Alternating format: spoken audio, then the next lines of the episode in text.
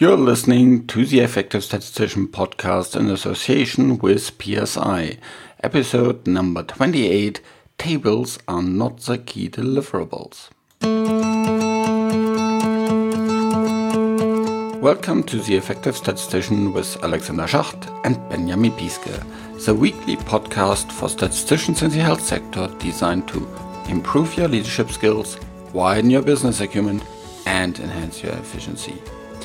Please subscribe to the newsletter as we would like to survey our listeners to provide actually better value to you. So, uh, we are also planning to give you weekly short and actionable advice in the future. Another reason to subscribe to the newsletter.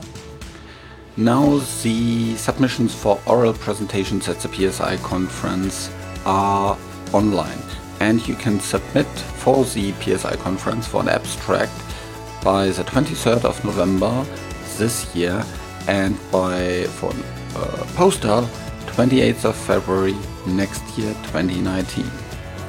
In today's episode we'll talk about tables and actually why they are actually pretty outdated and what we could do instead to better understand our data, better communicate our results and actually make better decisions on our data, easier decisions on our data, and all the different areas where we can actually do something much more sensible just than providing hundreds of tables on a PDF format.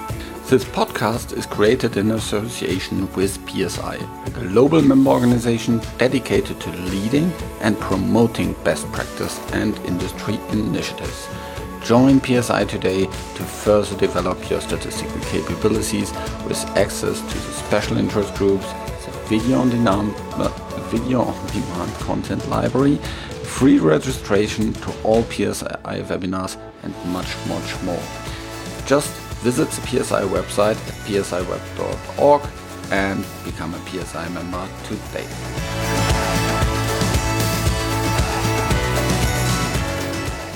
This is a new episode of The Effective Statistician with Benjamin Piske and my co-host Alexander Schacht. Hello, Alexander. Hi, Benjamin. Hello, nice talking again. Yeah, it's been a while. Um, well, last week actually.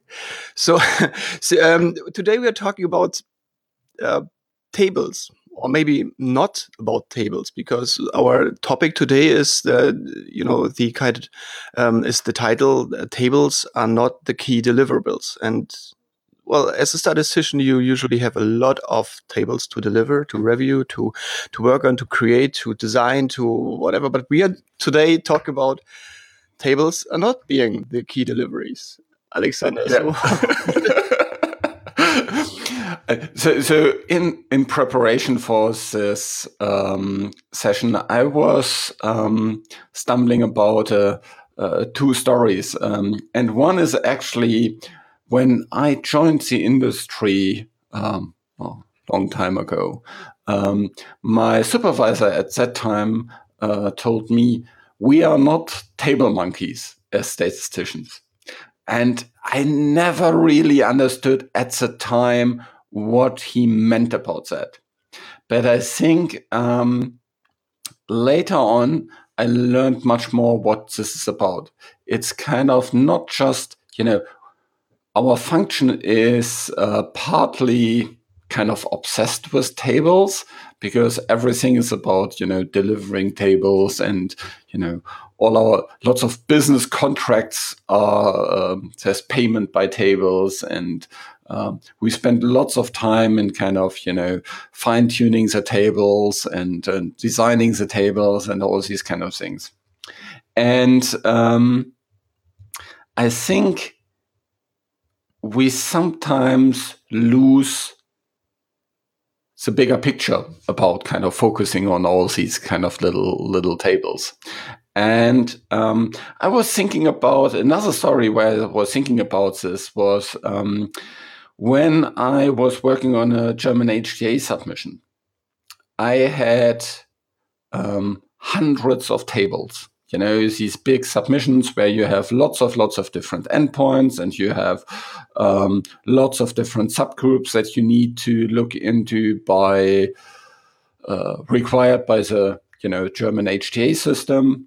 And you may have also a couple of different ways to analyze the data, you know, due to, you know, dropouts being very prevalent in your study, for example.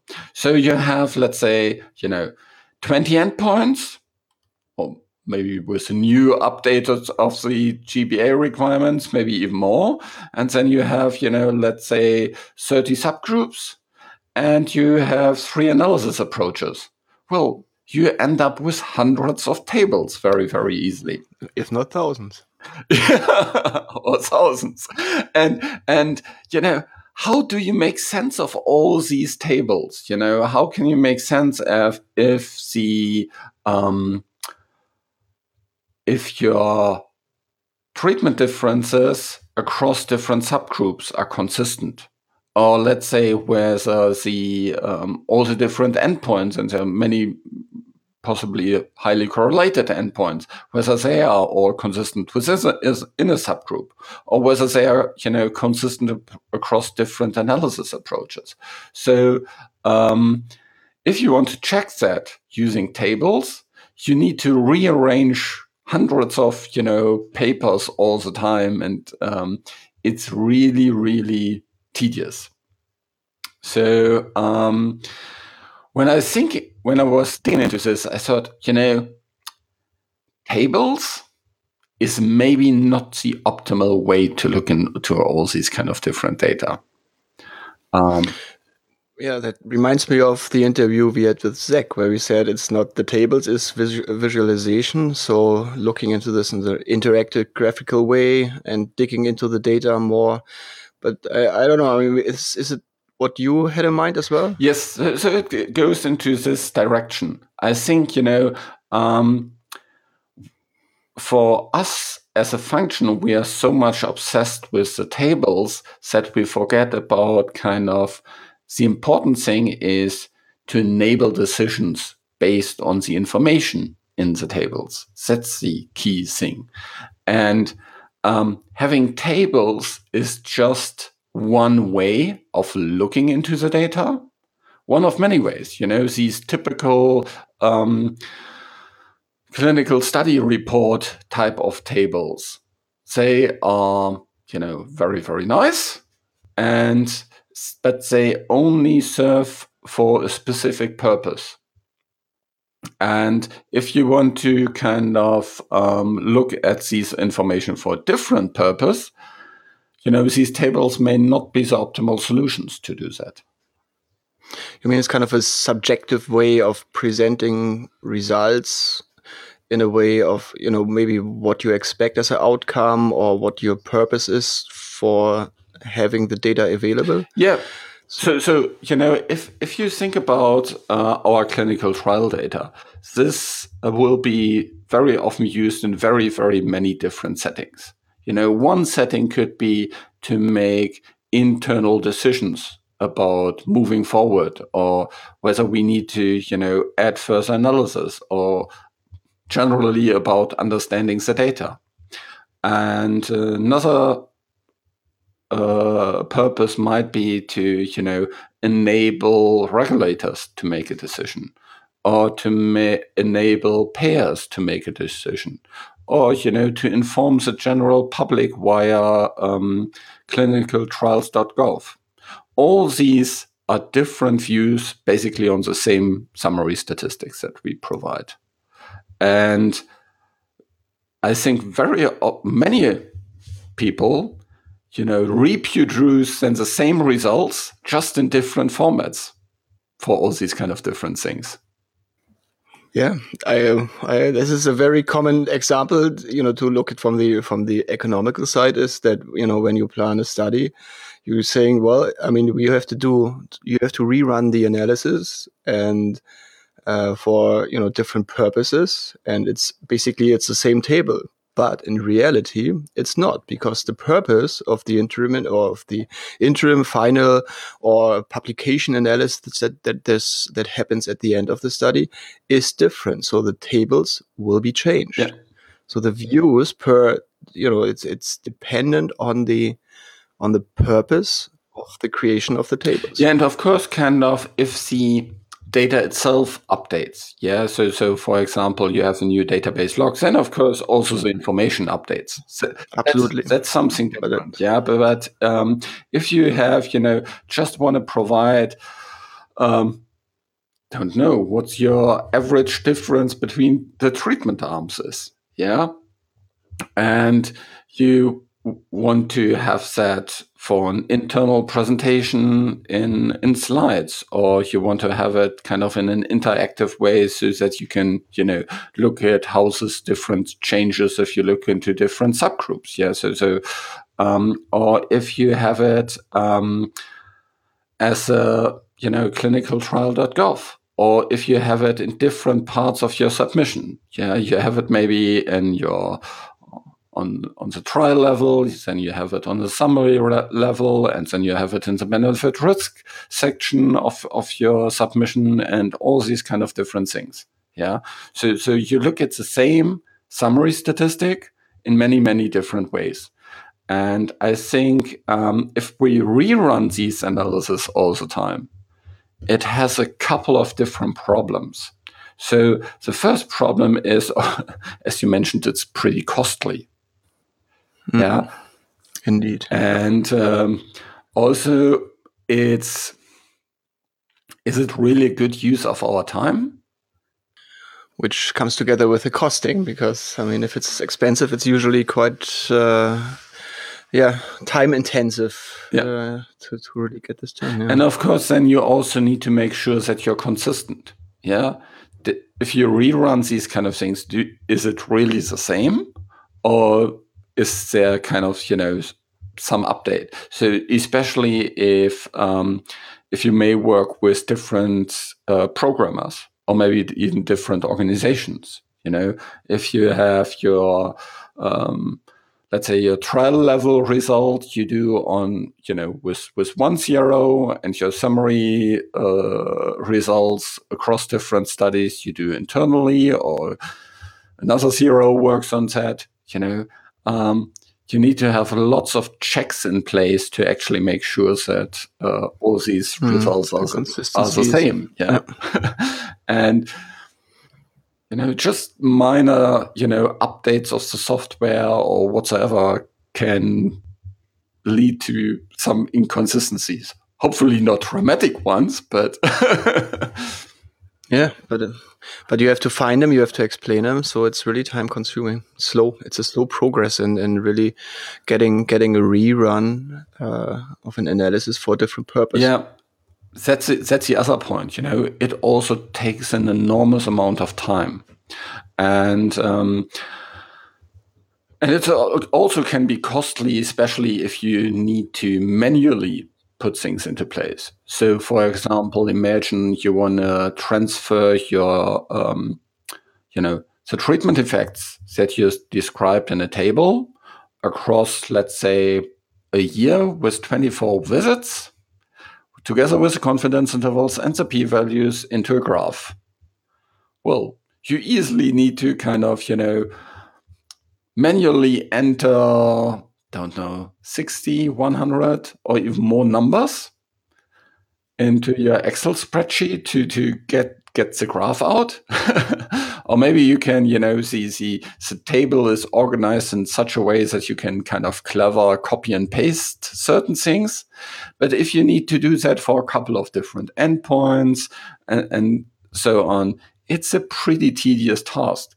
And then, you know, the, um, stats comes around and says, "Ah, oh, by the way, we have an update of the database lock." Oh, great! I need to do all these kind of things again manually. uh, well, I would recommend to not do it manually anyway, but to do to use SAS or one of the pro, uh, you know, software to do create such thing. But, yeah, um, but, but, in yeah, reality, you know, lots of this happens yeah. because you know um, it's the statisticians are not always directly involved when these things are created. You know, you may not be even, you know, as a statistician, be aware that, you know, someone somewhere produces a, you know, a visual out of that. Hmm. You know, the no, absolutely. Companies, organizations are pretty big. and you may, may not know that you know someone that is a works in an affiliate as a, as a physician wants to present this data in a different way and you know he just creates it all manually and of course with mm. that also lots of kind of um, quality consistency and and um, cost problems come yep. unexpected cost problems no, but I mean, we've been talking now about all the disadvantages of focusing purely on on the out on the tables. But what is then, you know, what is the alternative? So where, you know, where should we focus on, and where is the, um, you know, how do we overcome the the problem of um, you know slowness, cost uh, cost effectiveness um, for for the outputs? I think the first thing is to be aware that study results are used in many many different ways. Absolutely. Yeah.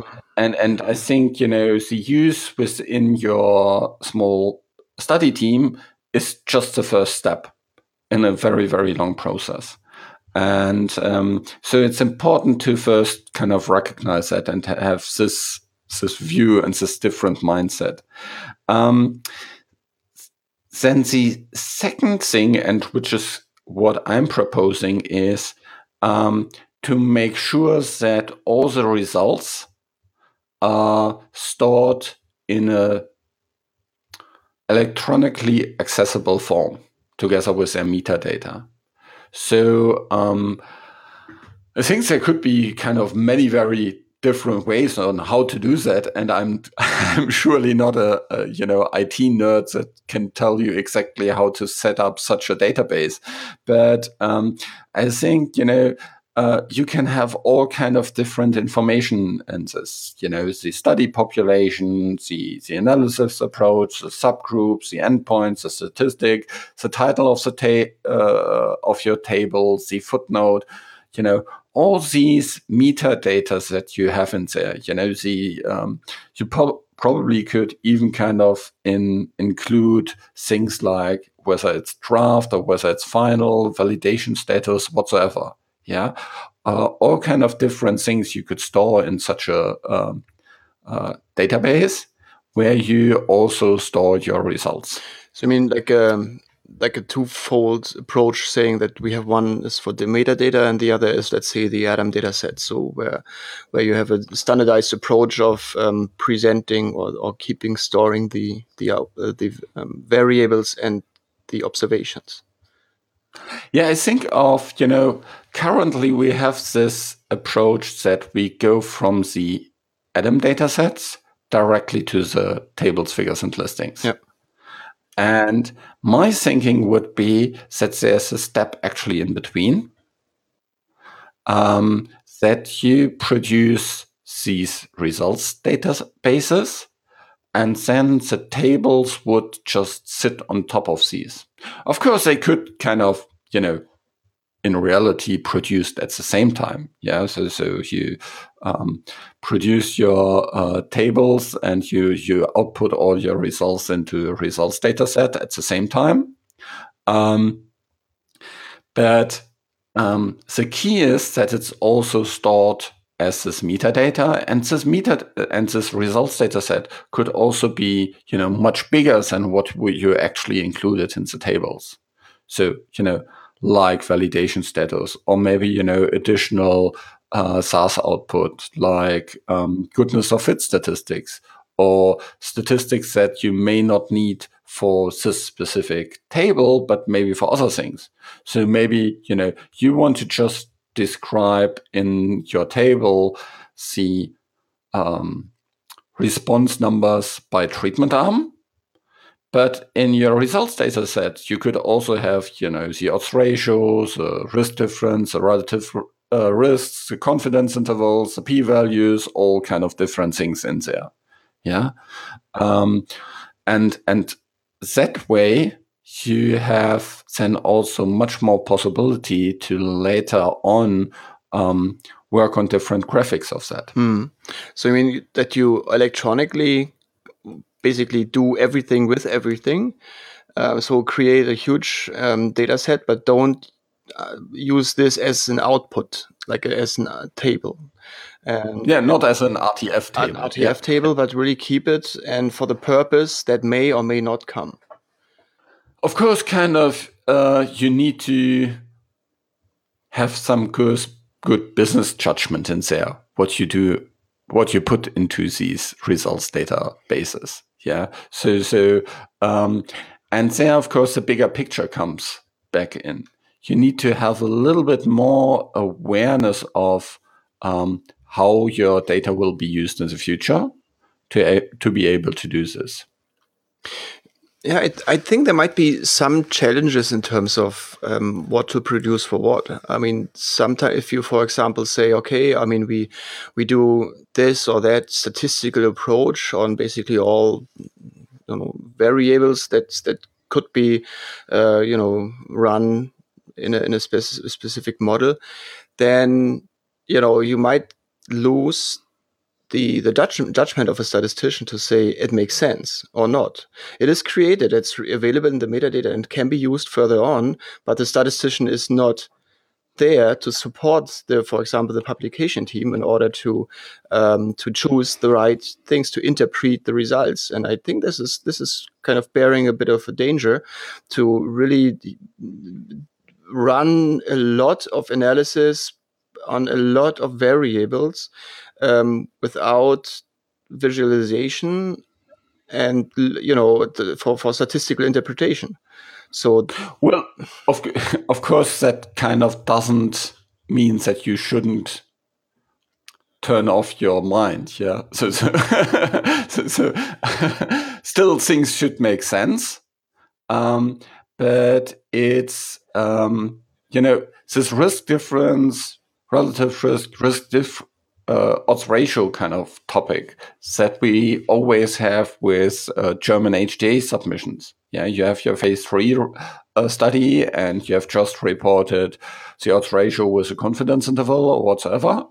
And then you also need to use this phase three study in your German submission.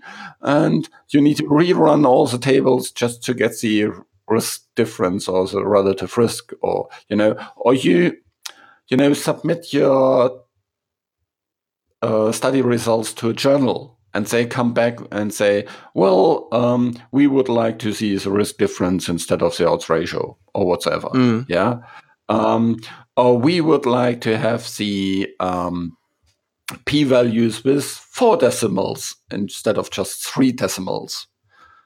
This happens actually far often than it should, but in your results database, you know, you can have the um, uh, so that you know the p values with don't know 20 decimals if you if you like and your tables just kind of is a view on that mm. yeah so um so i think there's lots of lots of benefits about this but of course you know you couldn't just you know dump everything you know mindlessly in there. Mm. yeah. So, so um yeah i can see this danger of course. It's that kind of yeah but but um and it's and also I'm just now looking at the you know into the practical um, way of um, getting the results um, quality checked and you know and and and put it to the right um, you know quality setting. So this this also means that the the QC approach must be you know re thought of uh, because I mean if you don't have the visualization uh, in an RTF um, there might must be other approaches, for example, for a statistician also within programming, to really check the the correctness and consistency within the the whole metadata sets. Actually, I think with metadata, uh, it's far more easy to do consistency checks and quality checks because you can, um, you know, sort and filter lots of different things. So, for example, you want to check whether your um, number of patients is the same across all the different tables. Very easy to do with such a data mm. set. Yeah. Or you want to check for any kind of outliers. very easy to do with these things. Or you want to even just check whether you have, you know, the 785 tables that you have specified. Very easy to do. so, um, and, and, or, or you want to check for outliers or kind of, you know, weird, weird results that you have in, in your uh, things. It's very, very easy. And also, if you, let's say, imagine you want to, um, you have a relock of your study. Yeah and you want to assess what is the um, what's the impact. Now you have the old results datasets and the new results datasets, and you can very, very easily compare them and look where are kind of major uh, differences rather than kind of, you know, printing out all your tables and then, you know, visually check um, table by table whether, mm. you know, anything yeah, has dramatically changed. Yeah. Mm. Um, and especially if you're under huge time pressure, this can actually, you know, make it or break it. No, no, I agree that there there are advantages, but I think it's. Um, I mean, today, I mean, just just now bringing it back on the practical sense is. Um, I mean, we can't change the way it is just just from today on, and and uh, just you know skip the output saying, well, that's not the key delivery. Here you use the metadata. So that doesn't work. But I think one of the key points of um, that we should take from today is really that that um, the mindset is, you know, is what we should think about or rethink. Because we we always focus on the tables because tables are the deliveries to deliver to to be created, to be um, delivered either to the client or to be received from you know from the pharma uh, pharma side, or you know for for publication purposes, um, investigators, whoever you support with. So tables are or figures as well are the at the moment the key deliveries.